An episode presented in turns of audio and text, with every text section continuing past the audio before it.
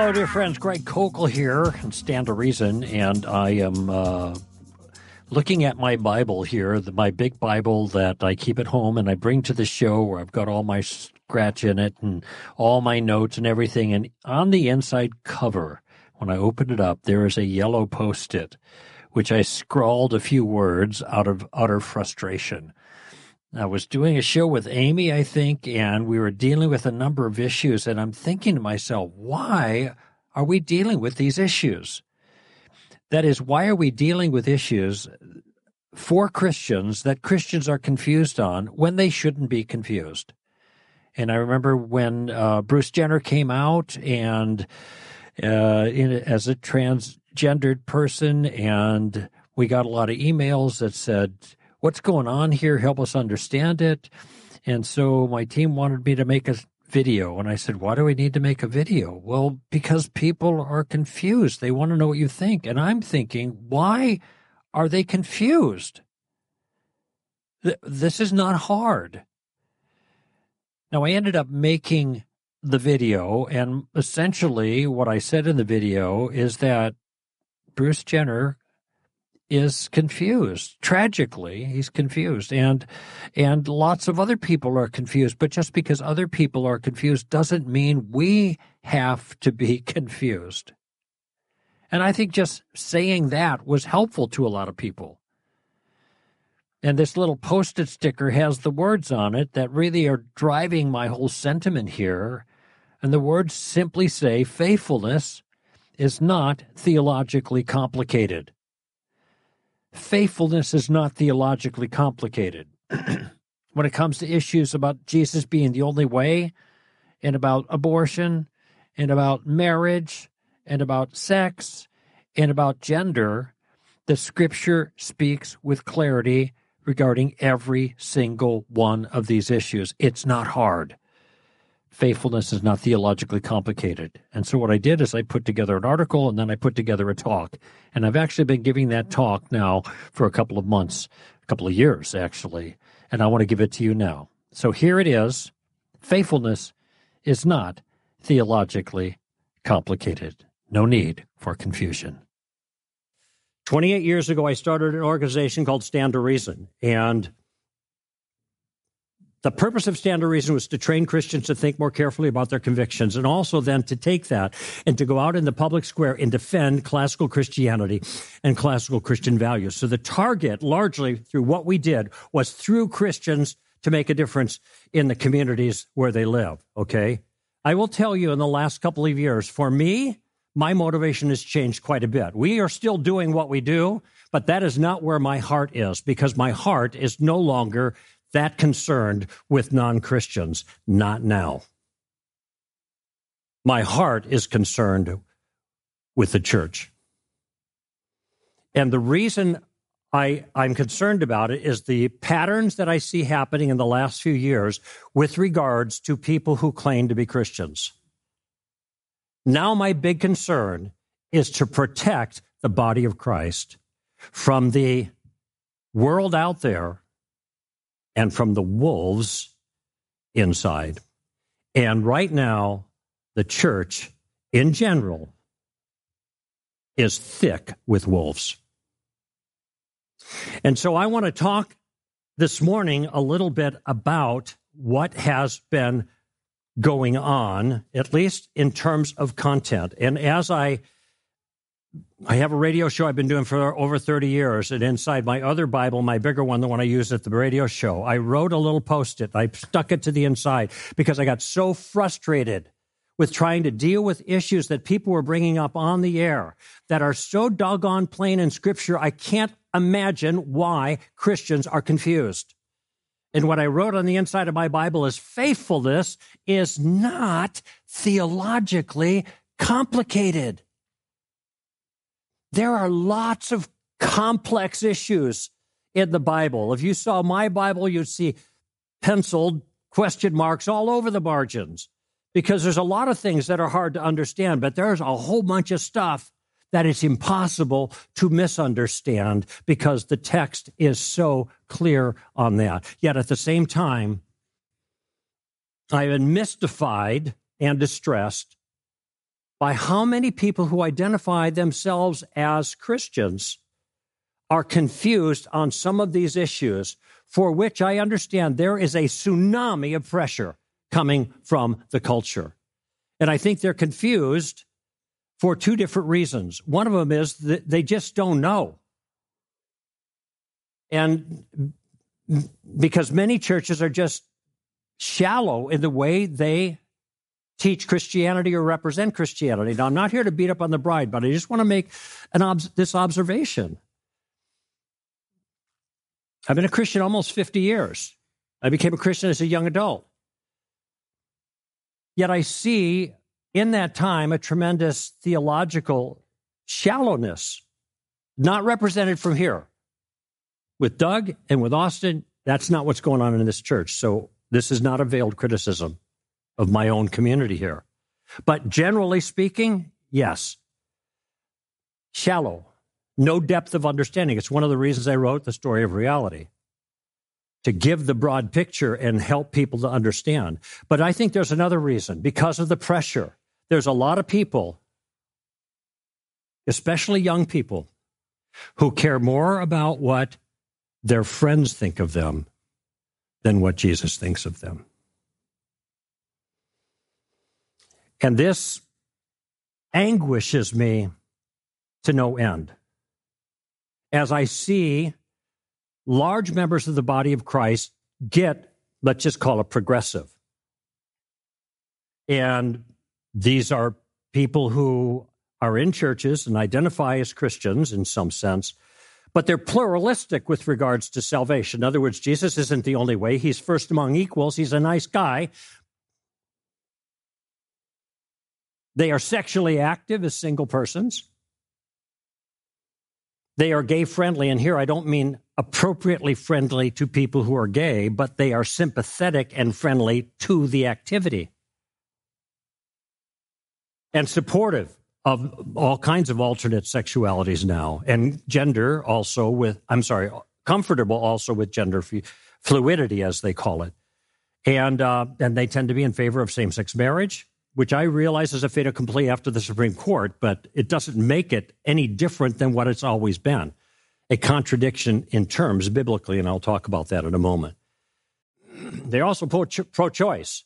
So you have this group of Christians, adults, especially single uh, young people, who look in all the critical areas where God's principles are under attack now who look just like everyone else in the world, except they name themselves Christians and they believe in Jesus after a fashion, but to them, Jesus is more or less a social warrior, social justice warrior, and not the Jesus of the New Testament. So, what I like to do here is I just want to go over those four or five things where a lot of people have drifted off into falsehood because of the pressure of the culture and not because of ambiguity in the text. There's, I know that there's like alternate theologies that the progressive church, and this is what it's called now, the so called progressive church. And if you don't know about that, I recommend Alisa Childers' book, Another Gospel. It's called Another Gospel. And if you're in ministry, you better read this. It's an easy read. She's a good writer. A L I S A Childers, C H I L D E R S. But this group called the Progressive Church has adopted these ideas that are just like the rest of the world. And there's no good reason for it because, as I want to show you, the scripture is clear on that. And what I'm not going to do is I'm not going to parse out clever ways to persuade outsiders that our biblical views are sound. I actually think they comport with common sense in almost every single case. You don't need a Bible to know that sex is binary. Please. In any event, I, uh, I, I'm not going to do apologetics. I just want to show you on these issues very briefly, because that's all it's going to take, what the Bible clearly teaches so that you can be faithful since faithfulness is not theologically complex. It's not complicated. It's not difficult, at least not in the content. It is difficult to be faithful to Christ in the midst of opposition, but we haven't faced hardly any opposition in this culture. What we're experiencing now is huge compared to the past, but it's nothing compared to the last 2,000 years of Christianity where people were burned at the stake. I'm not making this up. You know your church history, where people now are being beheaded out of faithfulness to Christ. We pay almost nothing to stand tall in the midst of the fire the culture gives us. So let's just start with salvation. First things first, okay? That trust in Jesus of Nazareth is necessary to escape eternal punishment for sin, is biblical bedrock. But it is arguably the most controversial aspect of Christianity. It's suffocatingly narrow in our a pluralistic, politically correct environment. I get that. I remember doing a national TV show debate with Deepak Chopra, the number one New Age guru in the world. And this is what he was complaining about. You Christians are so, you think you know the way. How arrogant. Of course, at that moment, he was promoting a book titled Love is the Way, which just goes to show that everyone raising an objection to Christianity has their own understanding of what the way to God or for life or personal salvation or however you want to construe it, what the way is. They all think they know what it is and they think they're right. But only one side is being uh, upbraided for that, and that is Christians. Some of you realize that the disciples did not choose the name Christians for themselves. That was kind of a funky name given to them by those in Antioch to make fun of them. Okay? Christians called themselves something different. What do they call themselves? The way. You see this time and time again in the New Testament. Why did they call themselves the way? Because Jesus identified himself as the way. I am the way, I am the truth. I am the life. No one comes to the Father but through me. Now, you would think that a statement like that is pretty straightforward and obvious and unequivocal. But I actually read a piece by one of these progressive Christian types who said, yeah, that isn't what Jesus meant there. And then did a spin. Okay. Okay. Fair enough. He has a different alternate interpretation. And if that was the only verse we had, well, then I can see where he might be able to make some other case, but it is not the only verse we have. I have actually found 100 verses in the New Testament that teach Jesus is the only way of salvation. Nine lines of argument. We have it at Stand to Reason, a little red booklet for two bucks. This was the foundation of everything that Jesus did, and it starts in the announcements of his birth. Look in Luke 2, you'll see it. You shall name his name Jesus, for he will save his people from their sins. He wasn't a social justice warrior. He was a savior. He was a rescuer. And he was coming to rescue people that needed to be rescued and would not be rescued without him. If you read the story of reality, you'll realize as I lay it out there, there's a reason why Jesus is the only way. It's because he's the only one who solved the problem. Without him, we can't be saved. Without him, we would have to pay our own debt before God, whose law we have violated dozens and dozens of times every single day. He's a rescuer. And just to make I mean, just to give you a couple more passages, you can jot this down in that little bitty thing you've got to write in instead of having a nice big notebook.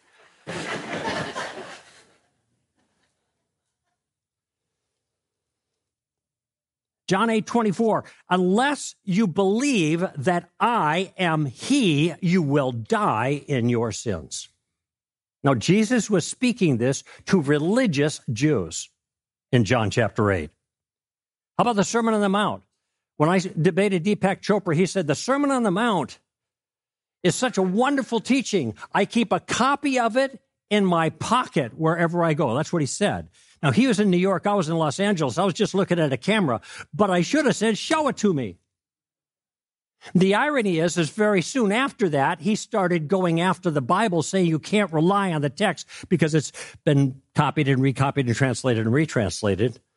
He got himself in a corner by making that claim because I, I know something about the details there. But in any event, he's quoting the Bible and then he's undermining the Bible. See the conflict there? Second big conflict in that conference, in that conversation. Sermon on the Mount. Matthew 7, 13 through 14. Enter, this is Jesus. First great discourse. He had four great discourses. This is the first one. Probably the most memorable to the world. Enter by the narrow gate. The gate is wide and the way is broad that leads to destruction, and few are those who find it. Okay, how many ways can you take that? How many alternate interpretations are for that? For the gate is small and the way is narrow that leads to life, and few are those who find it. Peter says, Acts chapter 4, Jesus is gone. He's resurrected. He's ascended. Peter's Pentecost, uh, a couple days, a week or so after Pentecost, there he is preaching. He's under threat of being whipped. And he says to the community there, there is salvation in none other, for there is no other name given among men by which we must be saved. Paul says in Romans 10, verses 1 through 4, I bear them witness they have a zeal for God. He's talking about the Jews. He himself is a Jew, a Pharisee of Pharisees.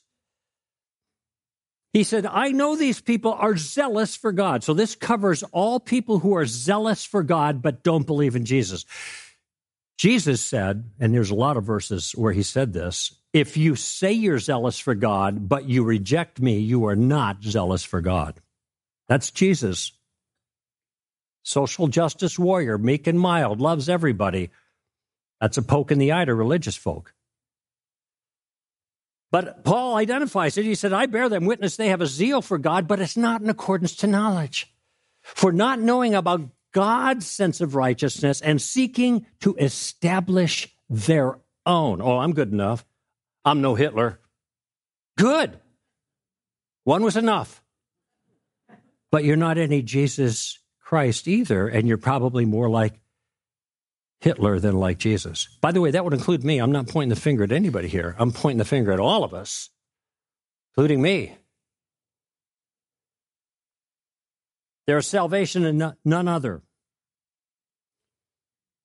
Seeking to establish their own righteousness, they did not subject themselves, Paul continues, to the righteousness of Christ because of a righteousness of God, and Christ is the end of the law for righteousness for those who believe. Controversial? Sure. Confusing? No. Plain as day. Absolutely plain as day. There's only one answer to the Philippian jailer's question, What must I do to be saved? Paul gave it in Acts 16, verse 30 and 31.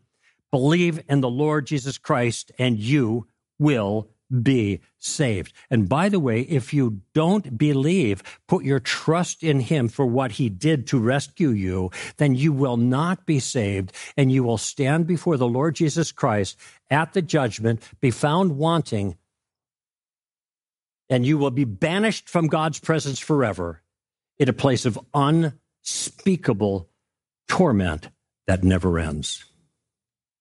That is the consistent testimony of the New Testament, as unpleasant as that sounds to modern progressive ears. It's everywhere in the New Testament. People are confused on this. Don't you be confused.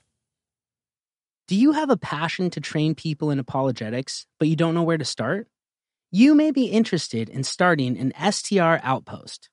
STR outposts are local communities of Christians seeking answers to the hard questions about Christianity. Each outpost is led by a qualified director who trains others with STR content and curriculum in their local church. By becoming an Outpost director, you will be equipped with the content and coaching you need to lead your own outpost. We currently have more than 60 outposts across the country, and we're adding more each month.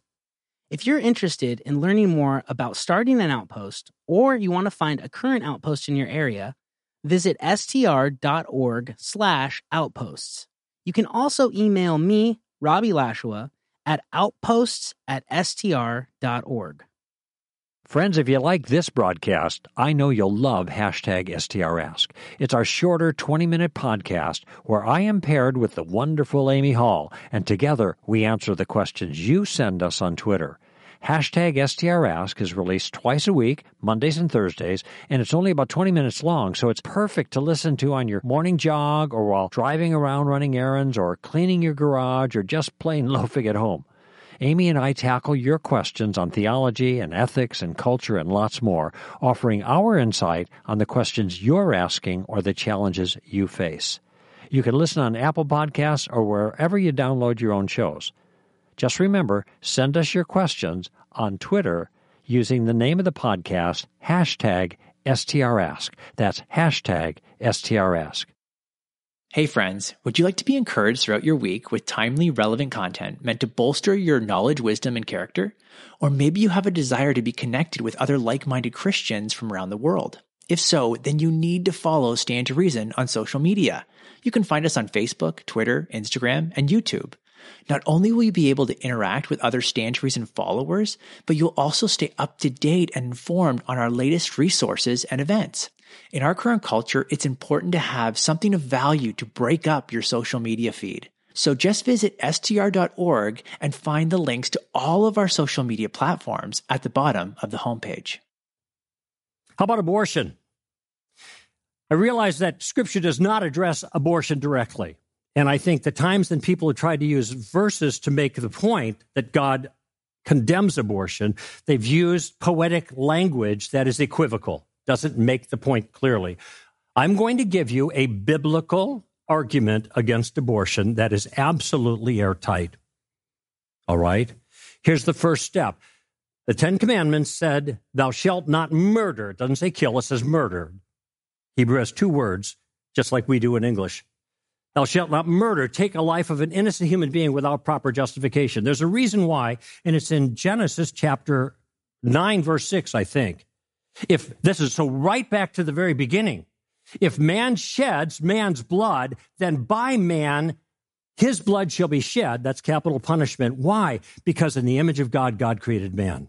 Human beings are image bearers, and because they are image, image bearers, they are infinitely valuable. And if you destroy an image bearer, then you surrender your own life. That's the mentality there in 9 6. And of course, we have in the law. That's played out in more detail. So here's the question, though. Are unborn human beings image bearers in the same sense God is referring to in Genesis? In other words, does the Genesis passage and the uh, Exodus 20 passage about prohibiting murder, does it apply to the unborn? Okay. Or put it another way, are the preborn the same kind of living beings as those who have already been born in God's eyes, because that's what we're looking at, the text, in God's eyes, okay? And I think the scripture gives a definitive answer to that question, and it's in Luke chapter 1. Well, that's the birth narrative, right?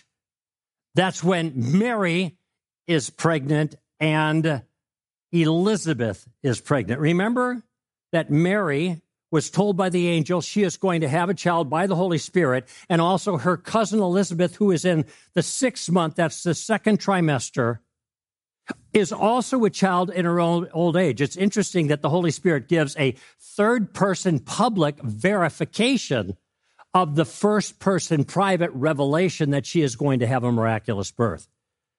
I don't know if you've ever thought about this. But if Mary goes to her parents and said, Yeah, like God told me this baby is from him, you know, their reaction, like, Yeah, right. But the same angel who told me that said that Elizabeth is with child. So let's go see. That's the first thing she does after the Annunciation, right? She goes to see. And when she encounters Elizabeth and she calls out to Elizabeth, here's what the text says in Luke chapter 1. When Elizabeth heard Mary's greeting, Elizabeth is pregnant with who? John the Baptist. And the prophecy to Zacharias would that was that John the Baptist would be filled with the Holy Spirit when? While still in his mother's womb. That's the prophecy that comes earlier in the chapter. When Elizabeth heard Mary's greeting, the baby, that's in the text, and we all know this, duh, the baby leaped in her womb. And Elizabeth was filled with the Holy Spirit. And she cried out with a loud voice and said, Blessed are you among women. And blessed is the fruit of your womb. Who's that? That's Jesus, right? Wait a minute. She just got pregnant. The fruit of your womb is blessed. And how has it happened to me that the mother of my Lord would come to me. For behold, when the sound of your greeting reached my ears, the baby leaped in my womb for joy. So, John the Baptist, in his sixth month of Mary's pregnancy, is filled with the Holy Spirit. And Mary, I'm sorry, Elizabeth is as well because the baby's within her. And she bears testimony to Mary being the mother of the Lord already. So, in other words, John the Baptist in the second trimester is filled with the Holy Spirit because he is in the presence of Jesus, who is a zygote.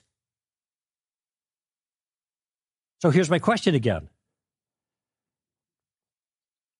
Were John the Baptist and Jesus their same selves before as uh, they before they were born as they were after they were born? And the biblical answer is obviously what absolutely therefore if elizabeth would have gotten an abortion she would have aborted not a future person, not a potential person. She would have aborted John the Baptist, the prophet of God. If Mary would have gotten abortion, even in her first trimester, she would not have aborted a potential Messiah, a future Christ. She would have aborted the incarnate Son of God, even when he was a zygote. That is the unmistakable implication of the language of this text. Now, I realize that for many of you, this is not an academic issue. It is deeply personal as you consider your past. I understand that. I can't identify with it, but I certainly can empathize with it. The question is is murder killing an innocent human being forgivable? Absolutely. Absolutely and completely. Here's the verse that I want on my tombstone Psalm 130, verses 3 and 4.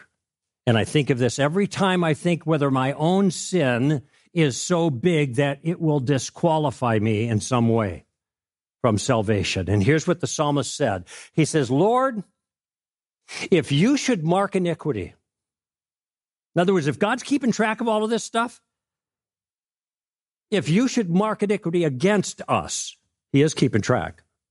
Revelation 20, the books are open. But if he's keeping track against us, if you should mark iniquity, oh Lord, who could stand? Of course, the point is nobody could in any individual life, the iniquity of the individual would overwhelm them. The, our iniquities, like the wind, carry us away, Jeremiah says. But, he continues, there is forgiveness with you that you might be praised. That's going on my tombstone, if I have anything to say about it. And if it doesn't, I'm going to come back and haunt somebody.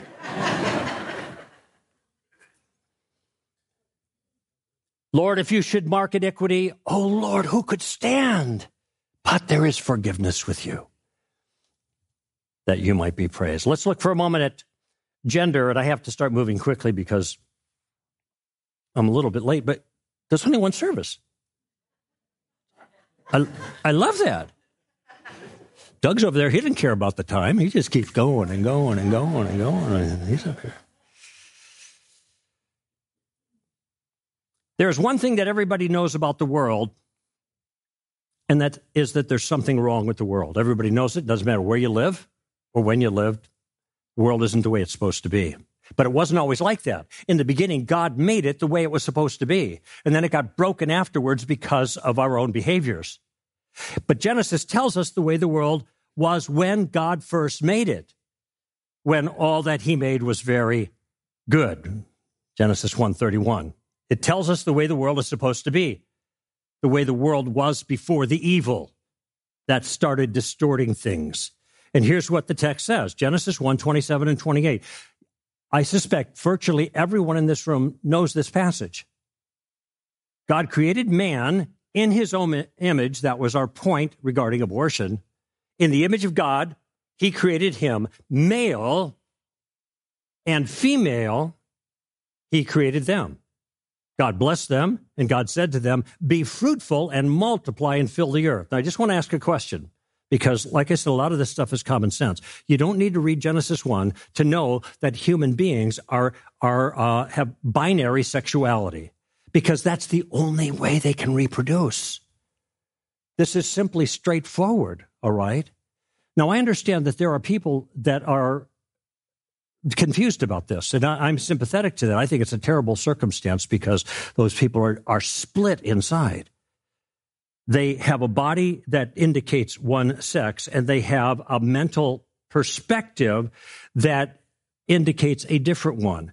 By their own admission, they are broken. Do you see this?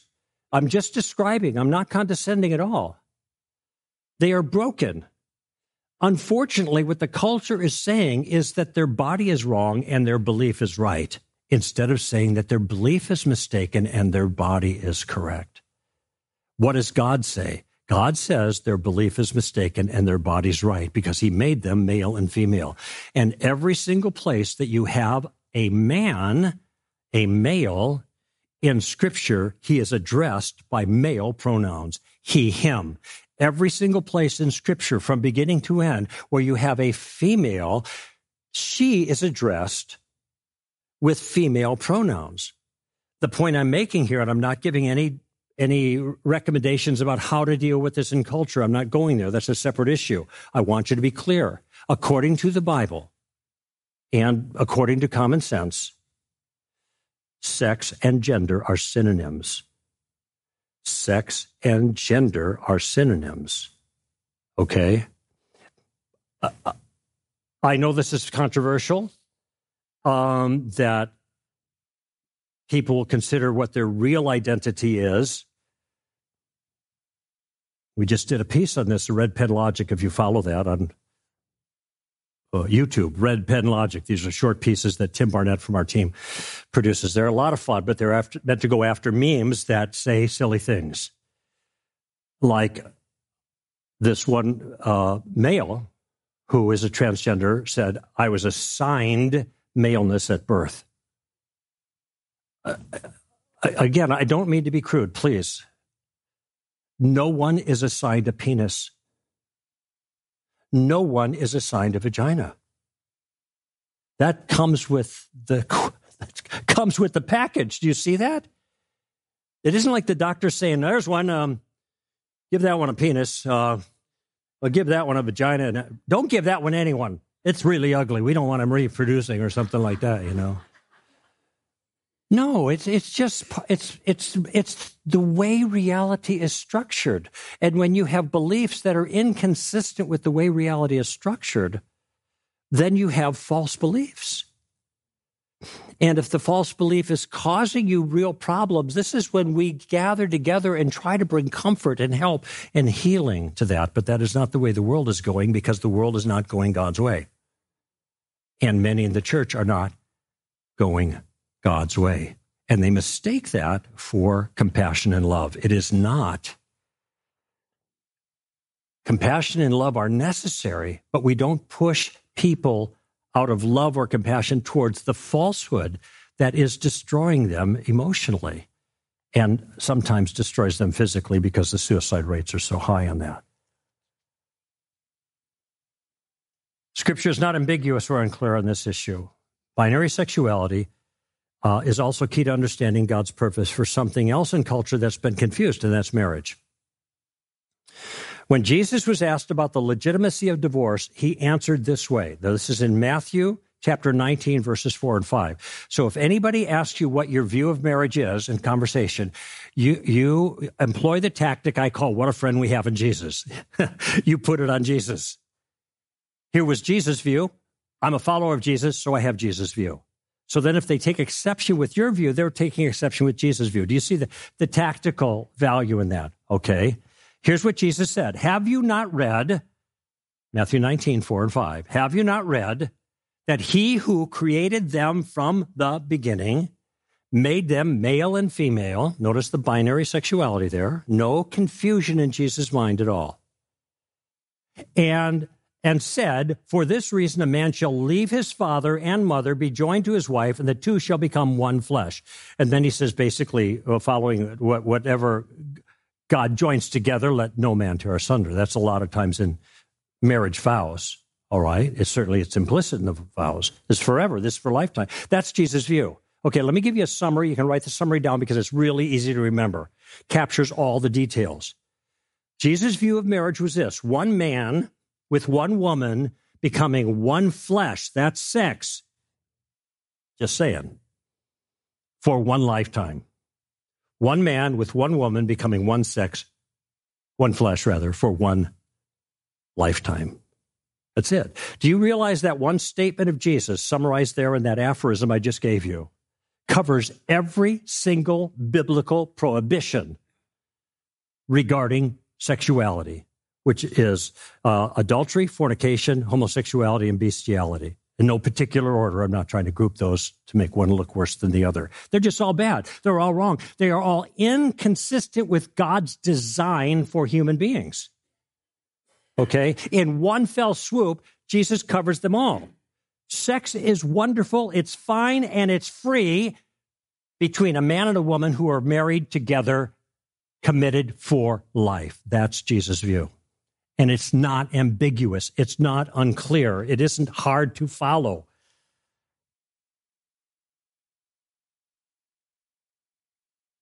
And according to Jesus' thinking, then, same sex marriage or any other creative variation, and by the way, in churches, progressive churches, they are arguing now for, I'm trying to think of the polyamory, think of the terms. It's hard to keep up with the language. Polyamory, that's like many loves. Yes, you have monogamy, you have polygamy, and now you've got polyamory. That means group marriage. In the church, or I should say in churches. Not Jesus' view, not complicated, not unclear. Why? Because any other creative variation is wrong for the same reasons divorce is wrong that it corrupts God's good purpose for marriage and family. Okay, right back to the beginning. God set it up this way for a reason. The further we deviate from the way God set it up, the more corrupted we become. Now, I don't mean just morally corrupted as if I'm using like rhetorically laden language here. If you, how many have a diesel vehicle? Okay, how many? You put regular gas in that diesel, what's going to happen? Yeah. right? Because the that engine was not designed for regular gas and vice versa. Things are made for purposes and they are designed to function well by the designer, even in human terms. God made human beings for a purpose to share friendship and happiness with Him and to multiply in a certain way based on a unit called the family, which is the best environment for children to prosper and flourish and humanity to flourish. You move away from that, the further you move away from that, the less human flourishing you have, the more unhappiness you have, the more disgruntled, even in a fallen world. I mean, that aggravates it, of course. Even under the best of circumstances, following God's plan in a fallen world is hard. You deviate from that, you sow to the wind, the prophet said, you reap the whirlwind. Consequently, biblically, the word marriage has no meaning when used of same sex couples, since heterosexual union is inherent to God's definition of marriage. And there is nothing ambiguous about Jesus' view. Culture is confused. Don't you be confused. Would you like a Stand to Reason speaker to speak at your church or event? Greg, Alan, Tim, John, and I, Robbie Lashua, are available both in person and online. Just email booking at str.org to schedule us today. We can address a wide array of topics, from bioethics, gender issues in science, to theology, philosophy, and how to respond to other worldviews, all from a biblical perspective. Whether it's a Sunday sermon, Zoom conference, or YouTube live event, our skilled and engaging speakers can be there, either physically or virtually, with the goal of equipping Christians to effectively influence the culture for Christ. To read our bios and learn more about the topics we cover, visit str.org. Then email booking at str.org to schedule Greg, Alan, Tim, John, or me, Robbie, today. Have you seen our brand new website? Stop by str.org and enjoy a fresh, clean layout with all the same great content. The new Stand to Reason website was designed with you in mind. It has an easier than ever navigation and a crisp, simple layout so you can find all the sound analysis and careful commentary that you've come to expect from us. Browse new features that make finding your favorite resources easier than ever. As always, it's our goal to equip you, our fellow Christians, with the confidence clear thinking, and courage you need for every encounter you have as a Christian ambassador. Our new website is just one way we're fulfilling that goal, allowing you to access the resources you need in a new and improved way. So visit str.org and keep coming back to discover new podcasts, articles, and videos each and every day. What does a bushel of corn and a 2002 Dodge Neon have to do with apologetics? When donated, both enabled STR to provide Christians like you with the resources you need to gain confidence in defending your faith. There are some really creative ways to support STR financially. You can easily give items like vehicles, stock, jewelry, and gift cards through STR's partnership with iDonate. iDonate takes care of selling the items and then gives the proceeds to STR. You can also give through the purchases you're already making on Amazon visit Amazon Smile and select Stand to Reason as your charity of choice. Amazon will then donate a portion of what you spend. You'll find all the information on creative ways to give by going to str.org/donate. Donation questions link at the bottom of the page will give you all the information you need. That's str.org/donate. You know, if you've gained anything from listening to Stand to Reason, I'd really be thrilled to hear it from you. I love to take your questions, of course, but I also want your feedback. So here's what you can do head over to iTunes or wherever you listen to podcasts and leave us a rating and a review. That kind of thing really helps us to get the word out so more ambassadors for Christ can find the show and become equipped to stand confidently. And you never know, I might just give you a shout out on the air to show you my appreciation for your positive review. I value you as a faithful listener. I look forward to reading what you think about the show. Thanks. There's something else that we learn from Jesus' instructions here. This would be my last point. According to Jesus, in a marriage, a man cleaves to, that is, becomes one flesh with a woman, his wife. Their physical bodies are joined together in a deep and profound sexual union of body and soul. Now, this body and soul part um, is kind of implied by Paul's directives regarding sex. And I think it's either first or second Corinthians. I couldn't find it this morning when I was looking quickly to find the reference. But remember the part where Paul says that God made your body a temple of the Holy Spirit? And some people apply it this way. So why you make it into a Pizza Hut? Paul's directives there have absolutely nothing to do with whether you drink or smoke or chew or go with those that do. Okay? It has nothing to do with whether you're overweight or slender. It has nothing to do with whether you're sick or not, because if it did, then any sick person wouldn't be a fit temple. And apparently, Paul was sick, had eye problems. So, Paul wasn't a very good temple if that's the reading. That's not what he means. If you look in the context, he is talking about moral behavior. So if we are temples of the Holy Spirit, if the Holy Spirit indwells in us, then when we engage in immoral behavior, what are we doing? We are taking the Holy Spirit with us when we do that.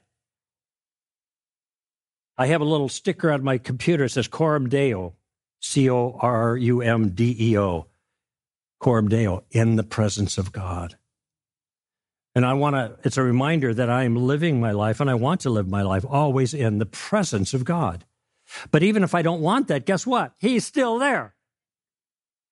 And if you're a Christian, he's not just there, he's here.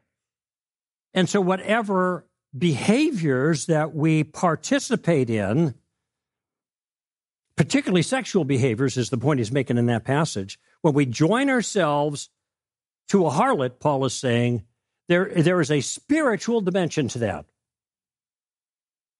And so sex is not just two bodies coming together, there's something deeper, a deeper union, which God intended. And when we follow God's plan, that union is deep and profound. And when we don't, that union gets sullied. We get desensitized. It's like we get emotionally scarred after violating time and time and time again, then it becomes more difficult to have that attachment. Now, that's not in the text, but that's just an observation. In some ways, autobiographical, but I, am not the only one that can say that, given the way the culture has been the last 50 years.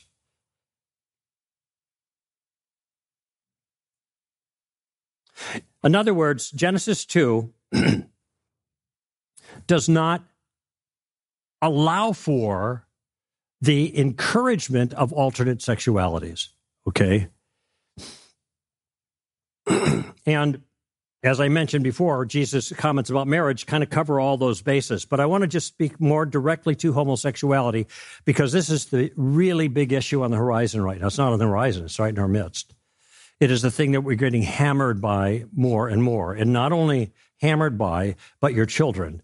Because promotion of all of this stuff is going all the way down to the lowest grades through the educational system. Okay, it's happening here, even in our communities. Okay, so let's just talk about homosexuality for just a moment because I don't want there to be any confusion. I'm not here to beat up on gays. That's not my point. And I hope this isn't what I'm encouraging in your own mind. I want, I want you to see what the Bible says. That's it. I understand that every depiction in popular culture is overwhelmingly positive when it comes to gays. And by the way, I fly Delta. I fly a lot. I fly Delta.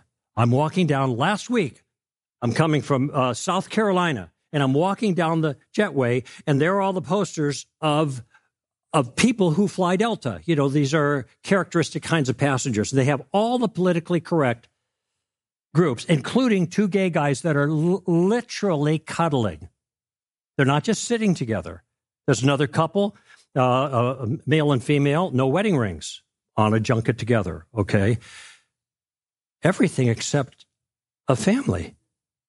There is no family depicted there. There is no mother and father and child depicted in any photographs of Delta. This is just a subtle way of re-educating us. So I sit down and I open my screen and they give the here's the thing that we promote, you know, the first movie. You hit English and the first some of you travel and know what I'm talking about. There it was, Queer Eye. And there are five exuberantly happy gay guys right there. So there's a this is this is discipleship. I went through the new offerings. There are 36 of them. 20% had gay themes. What is that? Discipleship. The world is discipling you on how to think about these things. And it always presents it in the most attractive manner. All I want to do is help you to see what God says about it. All right? Not to create animosity, but to create clarity. Romans 1 verse 26 and 27 gives us the crispest, clearest characterization of what's going on. And there are other references. And I know these are dismissed as clobber verses, all right? But if I'm reading these accurately, I'm not the one who's clobbering. It is God who's doing the clobbering because it's God's word. Do you see that? All these maneuvers that the culture has. It says here in Romans 1, verse 26 and 27, that God gave them over to degrading passions. For the men, now watch the language really clearly here. This is the New American Standard. I don't like the way some other translations work on this because they leave a door out and the words in the Greek don't allow that. So here's NASB. God gave them over to degrading passions. So what he's about to describe, he calls a degrading passion for men abandoned the natural function of the woman. The Greek word there for function is chresis, and it means function. It's talking about plumbing. It's the way women are made to fit men. And what Paul says is that men are abandoning the wo- woman who was made to fit him, and rather they're going somewhere else with their sexual desires. God gave them over to degrading passions. The men abandoned the natural function of the woman and burned in their desire toward one another, men with men committing indecent acts. And he continues to go.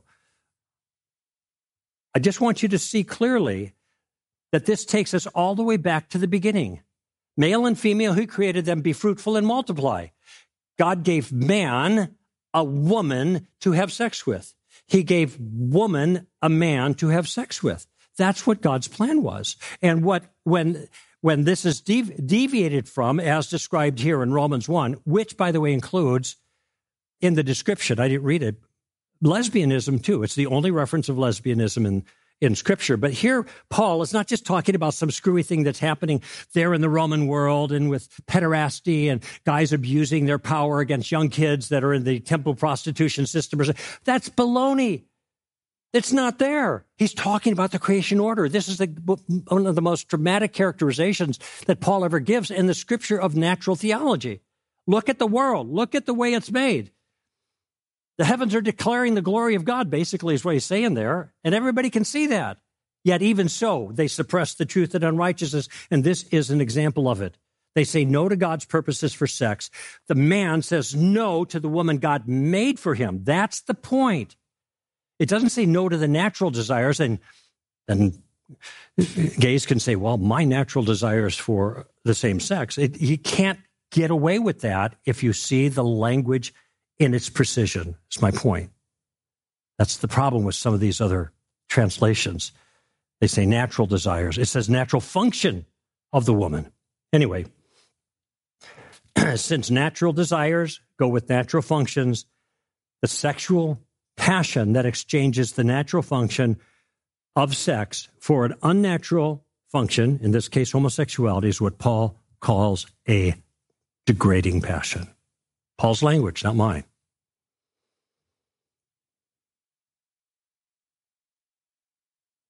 Well, there's more I could say about that, but I'm just run out of time. I think you get the point. God's solution for satisfying our sexual appetites is marriage. In fact, he says this very clearly in 1 Corinthians 7, verse 2. Because of sexual immoralities, each man is to have his own wife, and each woman is to have her own husband. God is very pro sex within the confines that he has decided for. And then it has the best chances of flourishing. I realize even in a fallen world, even the best circumstances, marriage, that sometimes can be challenged. Nevertheless, that's the best environment.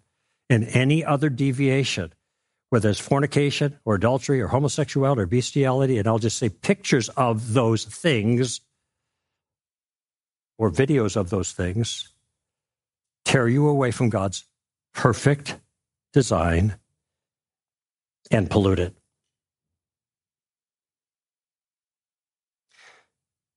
I want to close with a sobering image here.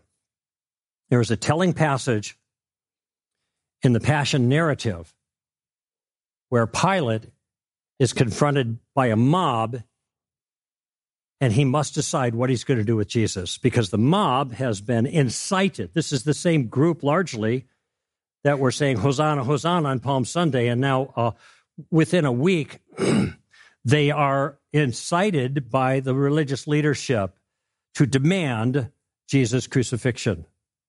And so Pilate doesn't want to crucify Jesus. A lot of you maybe don't realize this. His wife is having dreams, and his wife is telling him, Don't mess with that guy. He's a problem. Leave him alone. And he knows that Jesus is innocent of anything worthy of death, but he is facing the mob. Keep that in mind. And so he tries a compromise. He says, We, we, we got Barabbas here, and we've got Jesus. We're usually set, set somebody free who would you like us to set free? And he's hoping that they're going to say Jesus, but they don't. They say, Give us Barabbas. Give us the murderer instead of the Savior. And here's what Mark 15 15 says Mark it. Wishing to satisfy the crowd, Pilate released Barabbas for them and after having Jesus scourged, he handed him over to be crucified, wishing to please the crowd. Many in Christendom today are taking their cues from Pilate. They are more concerned with satisfying the crowd than being faithful to Jesus. They champion the criminals and they turn their back on the Savior. Don't let that be you. Faithfulness is not theologically complicated.